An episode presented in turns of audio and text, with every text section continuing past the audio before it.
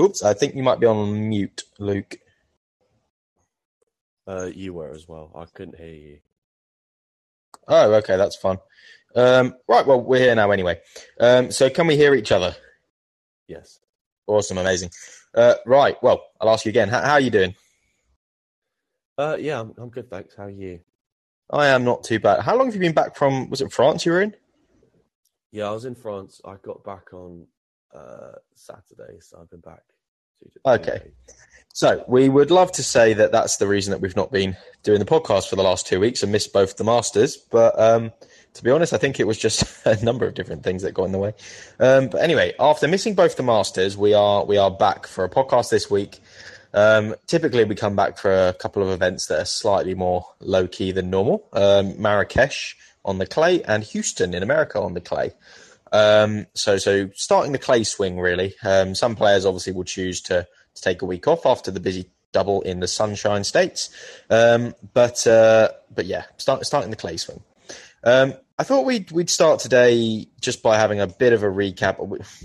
If you got the recap from our last podcast of the, I think it was Acapulco and Dubai, that would be great. But we'll also have a little chat through what happened in Indian Wells and Miami just as well. So so I'll hand over to you, Luke, just to open up if you have got those. I do, yes. So it was uh, it was Dubai, Acapulco, and Santiago, the last sort of round of tournaments that we discussed on this podcast. Um, I actually had some success with my accumulator for once. Um, I had Fritz to beat Mannarino, Munar to beat Galan, Bautista Agut to beat Rinderknech, uh, and then I had Berrettini to beat Paul, which was void because Berrettini retired through to, due to injury. Um, so that was a um, in the end when you take that match out, it was a 2.37 uh, unit win. Um, Charlie's ACCA was unsuccessful as it had uh, Goffin to beat Daniel, which which lost. Um, but overall, for results, we are uh, four wins and one loss there. Um, I don't think we tweeted anything out or did any articles that week. Um, in terms of outrights, uh, we've been good recently, but um, zero success here. Not even a, a correct finalist. Um, we had uh, I had Sinner for Dubai. Bautista was my wild card. Charlie had Hurkacz. Uh, for Acapulco, I had Tsitsiparev.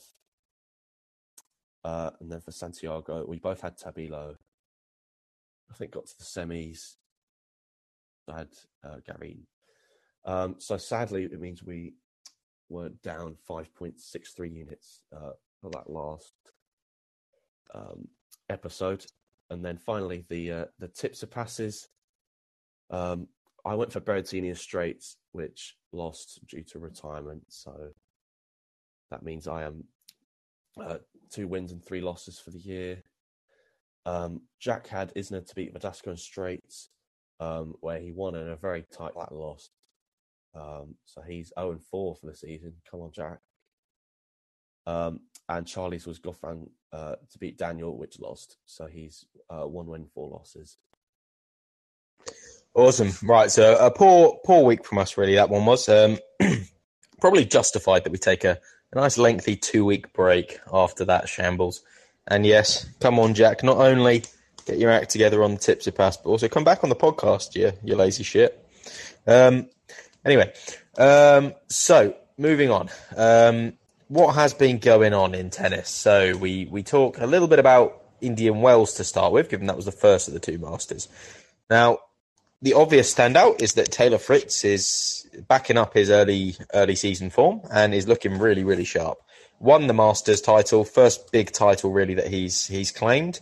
Um, beat an injured Nadal in the final, which is a bit of a concern for him as well, moving into the clay swing. Be interesting to see how he physically holds up.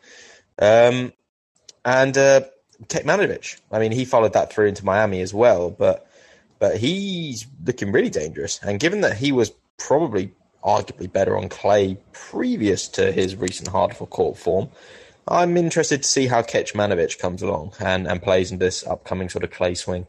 Um, so they're kind of the standouts from from Indian Wells for me. Is there anything else that kind of jumped out at you, Luke? Um, not really. I was I was just very impressed by by Fritz all week. He's someone that I've really rated. Um, for a while now. I thought this would be a big year for him, and um, so far it has. Um, so yeah, very interested to see um, can he, you know, can he back this up? He obviously wasn't quite able to do it in in Miami, mainly um, due to injury. I think. I think he also kind of ran out of steam. Um, but yeah, really impressed by Fritz Kecmanovic as well. Someone who who surprised me. Um, got to the quarters in both in Indian Wells and Miami, I think. Um, so yeah, they they were the two standouts for me in Indian Wells. Yeah, and then obviously Miami. I think it was much the same as Indian Wells. Really, the people who stood out. Um, Medvedev kind of underwhelming a little bit, losing out to Hurkacz again, um, which is surprising. Really, that's a match that I don't think he should lose very often at all. Really, um, similar game styles, I suppose. Big serve, very good retrieval uh, play, defensive play from both. Um, so to, to, lose out in straights to Hurkacz, who's obviously very good in Miami, he's won it before, but that that's a big big loss, and he's supposedly injured now for the majority of the clay season now. So you've got to you've got to think that Medvedev might not be in the right headspace at the moment. Um, and then we we look forth to um, to Alcaraz, really, I suppose. And I'm going to make a bold statement here. Obviously, for those who didn't follow, Alcaraz, 18 year old Spanish uh, right handed player, very, very aggressive baseline player, but also has an all court game. Um, he won Miami and became the youngest ever Masters 1000 winner at Miami. Not in, not ever. I think it was Michael Chang who was the youngest to win a Masters title. Um, but yeah, 18 year old, just winning Miami is, is crazy stuff. And I, am going to make a bold claim here that I think he wins a slam this year. Um, and don't be surprised if it's the French. Would, would be what I will say there, just as my closing point on what's happened in, in Miami there. And any additions? Well, that that is a bold statement. I mean, um, he, he's playing so well at the moment. I, am not gonna, I'm not gonna go against it. I, I, don't, I don't think. Well, I don't think it'll happen. But you might be right. I mean, I'd, I'd probably make him probably joint right now. I'd have I'd have Nadal and Djokovic top two, and then I'd probably have him joint third with with Tsitsipas. Yeah. Other standouts. Um, I mean, well, he he was the main one. Casper Ruud obviously got to the final, but he didn't have the. He had one of the easiest runs I've ever seen to to a Masters final. Had a good win against Zverev in the quarters, um, but Zverev's not not in, in in a good place right now. I don't think, and that was that was the only huge name. He beat Norrie as well, um, but I mean Francisco Cerundolo in the semis is as kind of a draw as, as you could want, really. But yeah, Al- Alcaraz was the the main headline from Miami, and rightly so. He's a phenomenal player. Yeah, and just jumping in there about Zverev, I think that's a good point because he is a name that you might look to in the French to, to go deep, maybe even cause an upset run to win it and make, take his first title. But the way he's playing at the moment, he needs to he needs to string a few results together. Really, he he's not really done much this year. He's plodded along to round four or whatever it was at the Aussie, um, and then bowed out to Shapovalov. Okay, fine. Shapovalov played well. You have a bad day, it's okay. That's one one event. He then backed it up with a 250 final, where if he's not making a 250 final, you've got to question what he's doing. Um, and then he lost to Bublik in straights. Um, okay, Bublik, good player. Like he can he can challenge anyone. And then he went out and lost lost a few kind of early rounds. Um, and then in these Masters events, he's really not played that well. I don't think um, against Ruud, it was it was kind of put down as if like Ruud played an excellent game, but from the bits I saw, it really was just a lackluster display from Zverev. It was a bit gusty, a bit windy when they played, but he really struggled to to time the ball. Um, and it looked as if he was carrying a bit of an injury around his kind of neck region, which is a bit of an odd one. Um, and he, he, was really complaining and struggling with it. So I don't know if there's some injury concerns with Zverev or if it's his mental thing again, because coming off the back end of last year, where I think most people thought that he'd kind of got it all sorted, Olympic gold, World Tour finals, uh, looking like he might make this year's the year where he's going to take his Slam title. He uh, he's he's not looking great for for a guy who, and I, I hate it when people say, "Look, they're they're 22, they're 23. Why haven't they won a slam? Not everyone is Nadal, Federer, Djokovic, but he is getting to that point now where he should be reaching emotional maturity. enough to to kind of be pressuring these events. I think, um, and that's the that's the side of his game that's lacking. It's never been weapons. It's never been technique. It's never been anything like that. It's his his actual kind of mental state, and that's something that should have developed. I think at this point now, um, and if it doesn't come soon, and potentially even in the French, I, f- I fear a little bit for him. He needs a deep run in this clay swing and maybe a Masters title or two. Yeah, no, you're you're not wrong.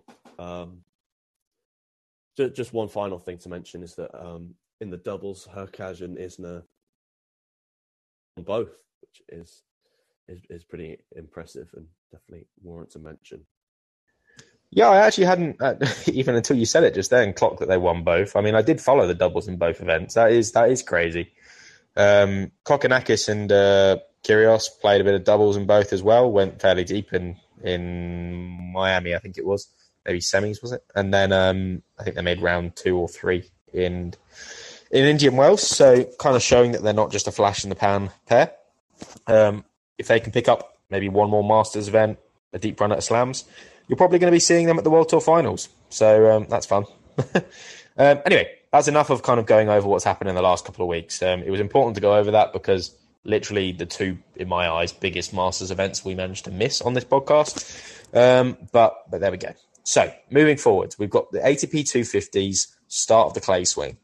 ATP Houston on what is traditionally quite a fast clay court because it's in America. Generally, they they make their clay a little bit more like a underlying hard court. Um, and uh, we've got Marrakesh, which is your more traditional kind of European clay court, a little bit slower. Um, so, looking at the fields, um, I believe top seed in um, Houston is Fritz because uh, Ruud pulled out late, as you would have expected after his deep run in Miami. Um, and top seed in Marrakesh. Oh, that's a good question, actually. Who is? Do you know who the top seed is, Luke? Yeah, it's uh, Felix Auger-Aliassime. Ah, yes, of course it is. Uh, yeah, so I, I, think they're the two biggest names by by some way, really. Uh, the American um, lineup actually has, I, I, believe, seven of the no six of the seven seeds because obviously there's only eight seeds and Ruud has pulled out and they've not replaced him. Um, are are American, um, which is pretty wild. I think it's Isner, Opelka, Fritz, Brooksby, Tiafoe, and uh, maybe Tommy Paul. I think uh, might be making up the the seeds. Maybe it's not Tommy Paul. Uh, I don't know, but there's definitely. I think you're right. Six, yeah, there's definitely six seeds there that are American. So I think it's a pretty good bet yeah. to say that we're we're probably going to see an American winning that event. The only other seed is Cristian Garin, who is somebody else who really needs to start putting some results together in this clay swing because he has been terrible for the last as long as I can really remember now. So, um, and then over in Marrakesh, um, it's it's a bit more jumbled, really. There, there's a few different names lurking around. Um, so we'll, we'll get cracking straight away, and we'll go through um, if there's any kind of notable matches that you do want to reference. Uh, for me, uh, the only thing that looked vaguely interesting was uh, I think it was Mackenzie McDonald against Kyrgios. Um, Kyrgios playing his first clay event for God knows how long. Um, he's only playing it because it's America, but um, I think Kyrgios is pretty firm favourite in the odds. I think it might be uh, like three to one or something on McDonald, which um, seems generous. I mean, he's not a great play player himself, but it seems generous considering Kyrgios might well turn up and mess around for, for the day because I think he's there really to play the doubles with Sock. so, so that's the only one that jumps out as me. As you might just want to stick something on the other way of that, uh, purely for the fact Kyrgios could explode. Yeah, I I don't remember the odds being that generous. I think it was more like one to two on Kyrgios. Yeah, not not one to touch if you're going Kyrgios's way, just because yeah, you don't really know what he's what kind of level he's going to produce in the singles. He plays by far his weakest surface anyway. So, um, in terms of interesting matches, uh, one I'd the only one I'd like to highlight really um, was in Marrakesh. It was uh, Dan Evans against Pablo Andujar. Um, Dan Evans being the second seed there, uh, and it's, it's, it's a bit of a rough draw in Andujar, someone who's won this event, um, very experienced clay courter. Um, you know, it's his best surface, and Dan Evans Um, but having said that, I was a bit surprised by the odds that um, Hart being six to eleven favourite, Dan Evans three to two underdog. I think that's pretty generous. I think Evans is is going to take him here. I mean, Andujar is not he's not someone with big weapons. He's not going to blast Evans off the court like you know other clay court specialists might. Um, neither of them have particularly good serves, so I think there's going to be quite a few breaks. Um, I just think he can stay in the rallies if he can use his, um, you know, get into the net, use his hands, which can work well on clay if you can do it effectively. He's he's shown that he can produce high level on clay with his um, reaching the semis in Monte Carlo. Um, so I think Djokovic. beat Djokovic exactly. Um, so I I think Evans is, is a good price here at three to two. Um, I think if you, I'm, I'm going to jump straight in here and say that I, I was a bit of a nerd the last week as well, in that I watched far too much Challenger tennis um, in the evenings prior to the, the kind of Masters stuff, because obviously I'm in a different time zone. So the evening falls when, when my kind of European events are on. So that's kind of what I've been doing in my evenings. And um, I watched a lot of Andujar this week, um, and I watched a very, very disappointing performance of his to uh, to lose out. I think it was in the semi-finals of uh, Challenger in Spain, um, where he lost to Pedro Cachin, um, and that was in, in three sets, I believe. Um, he led by a set, and maybe even did a set and a break, I think it was, and then then just got outplayed, quite frankly. And in some of the early rounds as well, he didn't look great. So this was one of the matches that actually jumped out to me as well. The only thing that made me not want to sort of mention it all too much is just that Dan Evans has been a little bit flaky himself this year. Um, in that I think people expected him to kick on a little bit more, and he, he's kind of just disappeared a little bit into obscurity. Um, I, I, think he might have had a little knock at one point as well, where he didn't play a couple of weeks. But um, rough draw at the the Aussie as well, if I recall. Um, but uh, but yeah, so it's yeah, it's been a bit of a dodgy start for him, but I do think Evans will probably come through that one.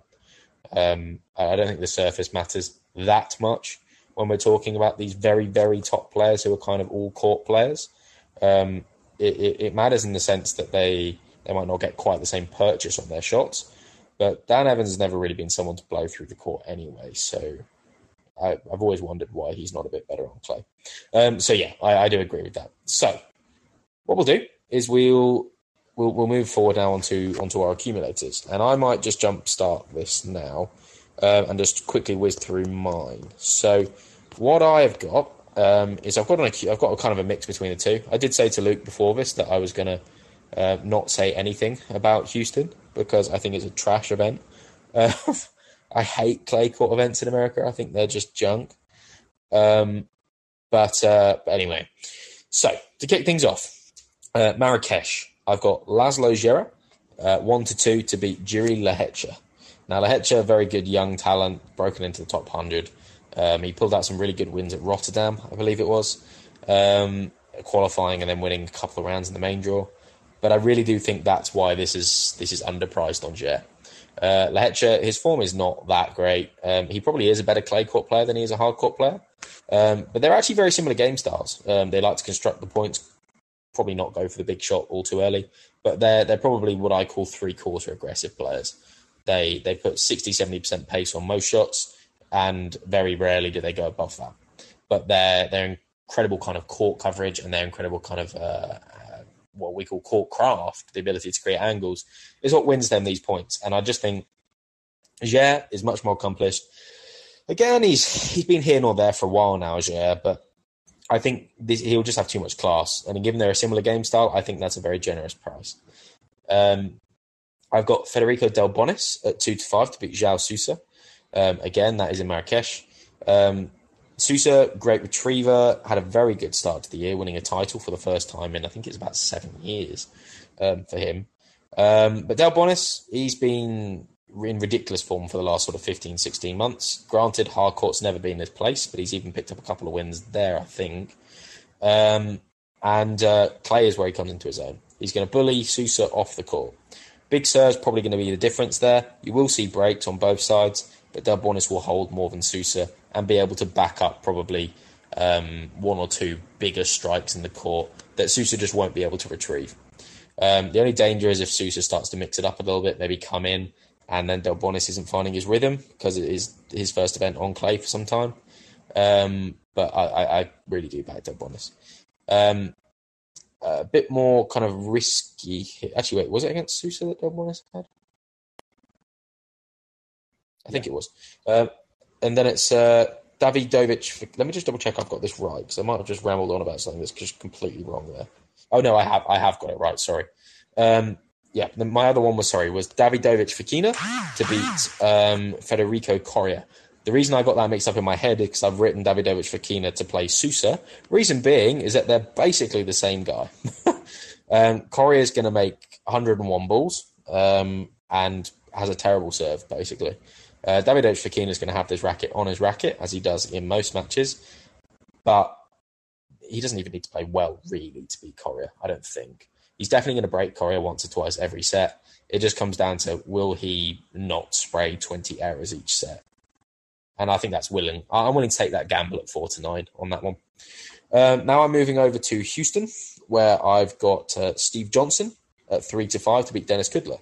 Now, Steve Johnson, he's won this event before. He knows what he's doing on these kind of quicker clay courts out here. actually not the worst clay player in the world anyway.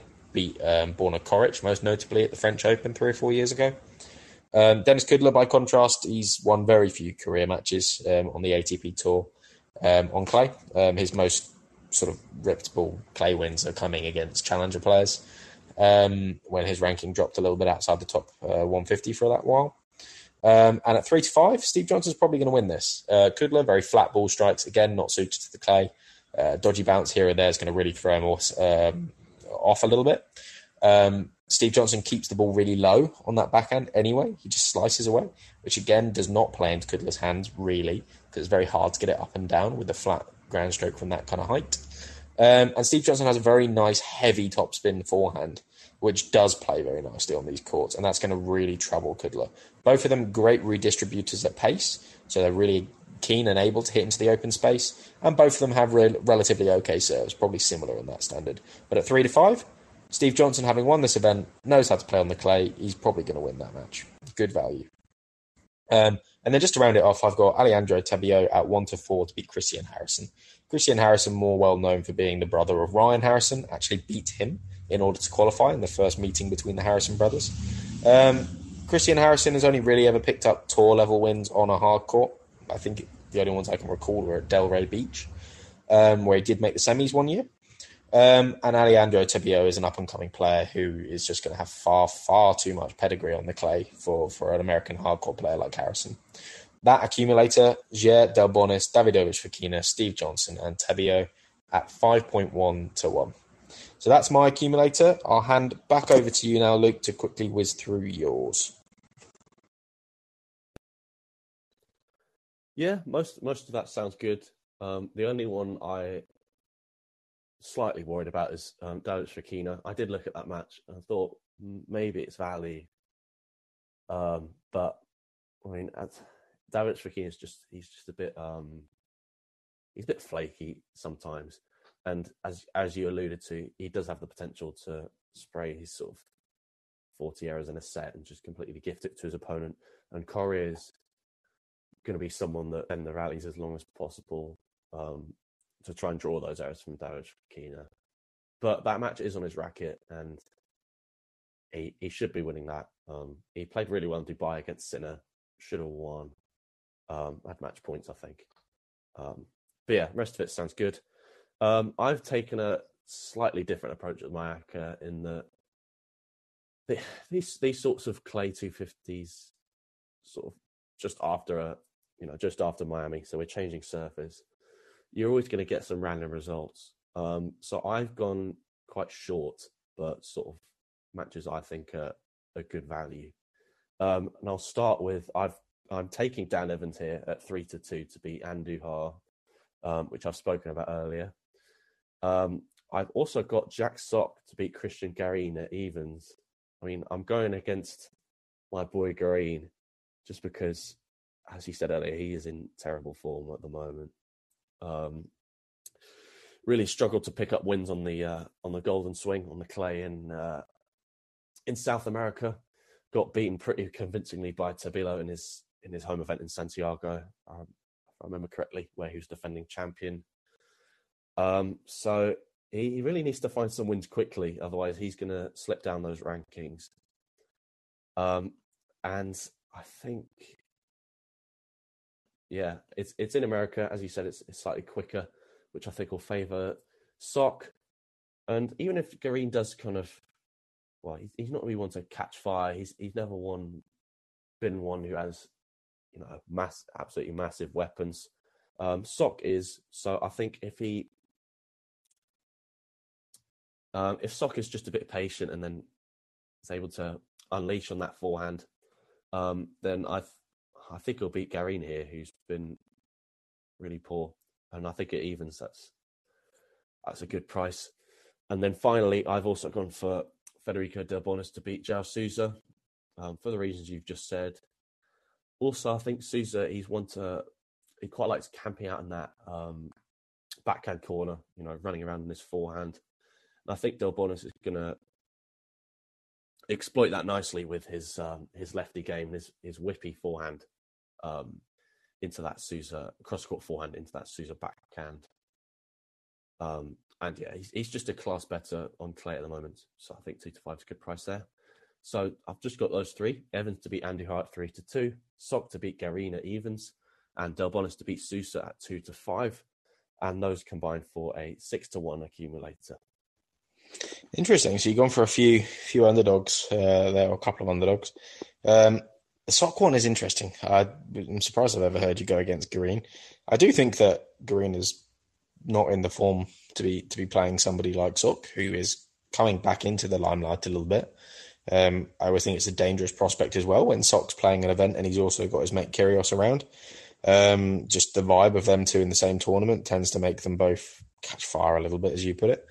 Um, big weapon on the forehand. You're not wrong. Yeah, the only danger is, is that it, he's not a particularly established clay courter, Jack Sock. Um, so he's probably if they if they're playing close to what they're they're capable of on this surface, you're probably looking at Garin to win. Um, but Garin hasn't performed that level for a while, so I think it's a fair choice. Um, anyway, moving into the uh, into the outrights and wild cards. Then now my outrights. Um, I've gone a little bit different here um, to what I probably would normally pick. Now in Houston, um, I've gone for Tommy Paul at um, ten to one. Uh, I think Tommy Paul's looked pretty strong in his hard court matches. Um, he beat Zverev again uh, in Indian Wells, uh, second win against Zverev. Um, he's coming in a lot, which I think he should be doing because he's a, a good counterpunch player, and when he gets those opportunities to attack on the back foot, and then he needs to come in behind it. So, so he's starting to do that a little bit better. His serves look pretty strong, um, and I think these kind of slightly quicker clay courts, these are the ones where he should be bossing. I know he's a, hard courter by nature, but um, just looking at kind of the the top guys in this event, I, I, would back him against most of them. I think Brooksby might be difficult, but I don't know what Brooksby is going to be like on clay yet, so I can't comment there. Um, I haven't even actually really looked at his draw. I've kind of just looked at the names in the event and gone, could Paul beat all of them? And yes, I I think I'd have him to beat most people in this event. So Tommy Paul, I think, will be dangerous at ten to one. Um, over in Marrakesh, I've gone nice and easy. I've gone for Felix Auger Aliassime.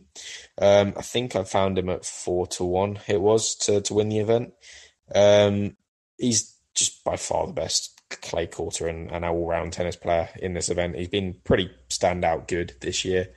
Um, he's got over his final yips as well, so I think I think that's actually a really good price for Felix here, given that maybe not anymore, but like once upon a time, clay was his best surface, so he's definitely no mug. Um, and yeah, it's a new surface for him coming in this year, but he's he's probably going to be all right. I, I, think Felix will, will come through this week. Um, and then you got my wild card, where having already spoken about how he's won this event before, um, I've gone for old Stevie Johnson to to win, and I found him at twenty to one um, to win over in Houston.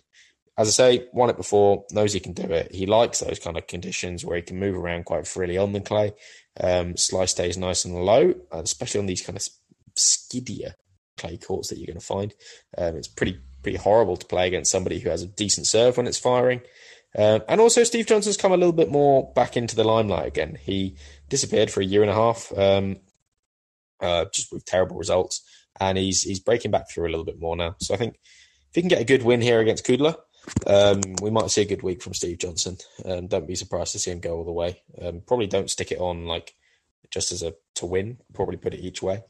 Um, but but yeah, I think I think Steve Johnson's got a good chance there. So um, just to round off, we've got um, uh, Felix over in uh, Marrakesh at four to one. We've got Tommy Paul at ten to one in Houston, and we've got my wild card in Houston as Steve Johnson twenty to one. So they're my picks. Over to you, Luke. Yeah, all sound good. Um, I've also gone for Felix and distance, especially at the moment the way he's playing. Um, and he is he is good on clay, so I don't see the the transition of surface to be um, a problem. Yeah, if, if, he, if he's even anywhere near his best, he's going to blow away everyone in this field. Um, Houston, I was looking at the odds earlier. I was pretty underwhelmed. There was no one that really jumped out at me. I mean, none of these, as you say, there's a lot, a lot of Americans in the draw. Um, you know, he, we, we question where, where his his head's going to be at earlier, and Clay's not even his his best surface. Um, so I've gone for Francis Tiafoe, um, eighteen to one. I think is pro- quite a good price, um, considering he is good on clay. He does have the you know, he, he's a very good athlete. He moves very well. He also has the weapons to um, to be able to hit through Peter's surface. Um, I, I, don't I don't think his form's particularly amazing, but you know, maybe this is a week where he he catches fire. There's there's no you know huge names in, in here that he can't beat. T- has has Tiafoe won a title before? Just out of interest. Yeah, he's won at least one. He won one a few years ago in Delray Beach. Oh, okay, that might make sense. Yeah, fair enough. Fair enough. Yeah, I yeah, he's definitely won a, at least one title. Um, so yeah, he's my eighteen to one, and my wild card. Um, I've gone for Lorenzo Musetti in Marrakesh um, at twenty five to one. I mean, apart from Felix, there's no sort of huge names in this draw. I mean, that you know, Dan Evans is the is the second seed, and he's ranked what mid twenties now. Um, and yeah, he's, he's he's been a bit underwhelming recently, but that that is on the hard courts and clay courts where he comes into his own. Really, it's, it's by far his his best surface. Um, it allows him time to to wind up on the forehand and backhand, where he um, he likes to take quite big swings on both sides. Um, but you know when he when he can, he is a rip it um, and he's very dangerous. And I think if, if, he catches fire this week, he could definitely beat someone in the caliber of, of like a like a Felix, particularly Felix isn't at the races. Um, so I think yeah, twenty five to one is a good price, and I, I, wouldn't be surprised if he doesn't win here to to pick up another uh, a different two fifty in this uh, short European clay swing. Yeah, so um, I, I, like that price on Musetti. To be fair, I mean, I should quickly couple that up, but I think he is going to lose round one to Ramos Viñolas, very very experienced clay courter, who I actually debated picking. I think he was one to two to beat Musetti. Um, only reason I didn't is because Musetti does have big weapons and an incredible shot making capability. Um, but uh, I I do think he's probably going to lose round one. But but if he catches fire, goes deep this week, who knows? Like he's quality player. Felix, obviously favourite. We're in agreement there. Um, and Tiafoe, I like that. It's a good pick. Um, I did actually have a look at his clay court form, and it's a bit underwhelming. Um, I thought it was a bit better actually. Um, I remember him cleaning up on the clay um, challenger circuit, but um, yeah, I'm sure he can play. Maybe he's just not not caught fire on the surface yet. but but yeah, yeah. Given the field that there is there, I mean, it's uh, it's an open open book really. You might as well take a stab at two or three names with with a unit on each really, because I think it's if you pick one of the bigger names, like you, you and they actually win, you're going to get profit because everyone is kind of like six or seven to one or or greater. Um, and I think there's a number of names in this draw that could win. So Houston's probably one if you're more of like a a punt or a flutter. Um, I think Marrakesh is one where it's probably going to go more linear and the way you'd expect. Um, that's just my kind of oversight on the on the whole thing, like my kind of end note, if you will. Um, would you agree with that? Yeah, no, I think yeah, Houston is is definitely sorry a very uh very open event. There's there's a lot of names that could could lift the title. Um, whereas yeah, yeah, said Marrakesh, if it's, it's on Felix's bracket really, if whether he there's a few there's a few injury doubts as well lurking around. Like we're not sure about Fritz. He looked like he was carrying something at the end of the Sunshine Double. Um, and uh, I can't. There was something about Isner, if I remember. But, but anyway, uh, there, there, was a few names that, that are carrying a few little knocks from the hard court swing into this clay swing, and don't be surprised to see a few early retirements round one, or, or big names not not going deep or, or withdrawing or whatever. It always happens after the intensive Masters double. Um, and anyone who wasn't in that Masters double was doing an intensive kind of challenger double as well because the challenger tour went a bit nuts in these last couple of weeks. Uh, some people chose to opt out of Miami anyway and go and play the clays. So it's um yeah, there's going to be a few few random results this week. It's always expected, so just be on your toes for it. Um, yeah, uh, and injuries are injuries are not the one, as I personally found out with my old ankle injury. Um, and I tried to do some lawn mowing as well with this with this ankle, and it turns out that lawn mowing in Australia is actually an extreme sport where you, you dodge spiders and, and stuff. Um, so that was that was fun. Um, anyway, that's uh, kind of the the end of this really. So we've we've established who we think is going to win, and fingers crossed. If you follow these, we'll we'll turn it around to some profit this week. Um, now we say this every time. We are going to be a bit more active this week with with Twitter and whatnot. Now we've done this podcast. Um, and fingers crossed we can we can string together a, a, few of these in a row. But thank you very much for listening, and thank you, Luke, for for joining me again this week. Thanks, Charlie. No, that's all right. Um, and uh, yeah, we'll get this out on air as soon as we can, so it's ready for the matches tonight. Um, and yeah, uh, follow our, our Twitter at Serving Up Clutch and our webpage www.servingupclutch.com. Um, and we'll we'll speak to you next week. All the best. Bye bye.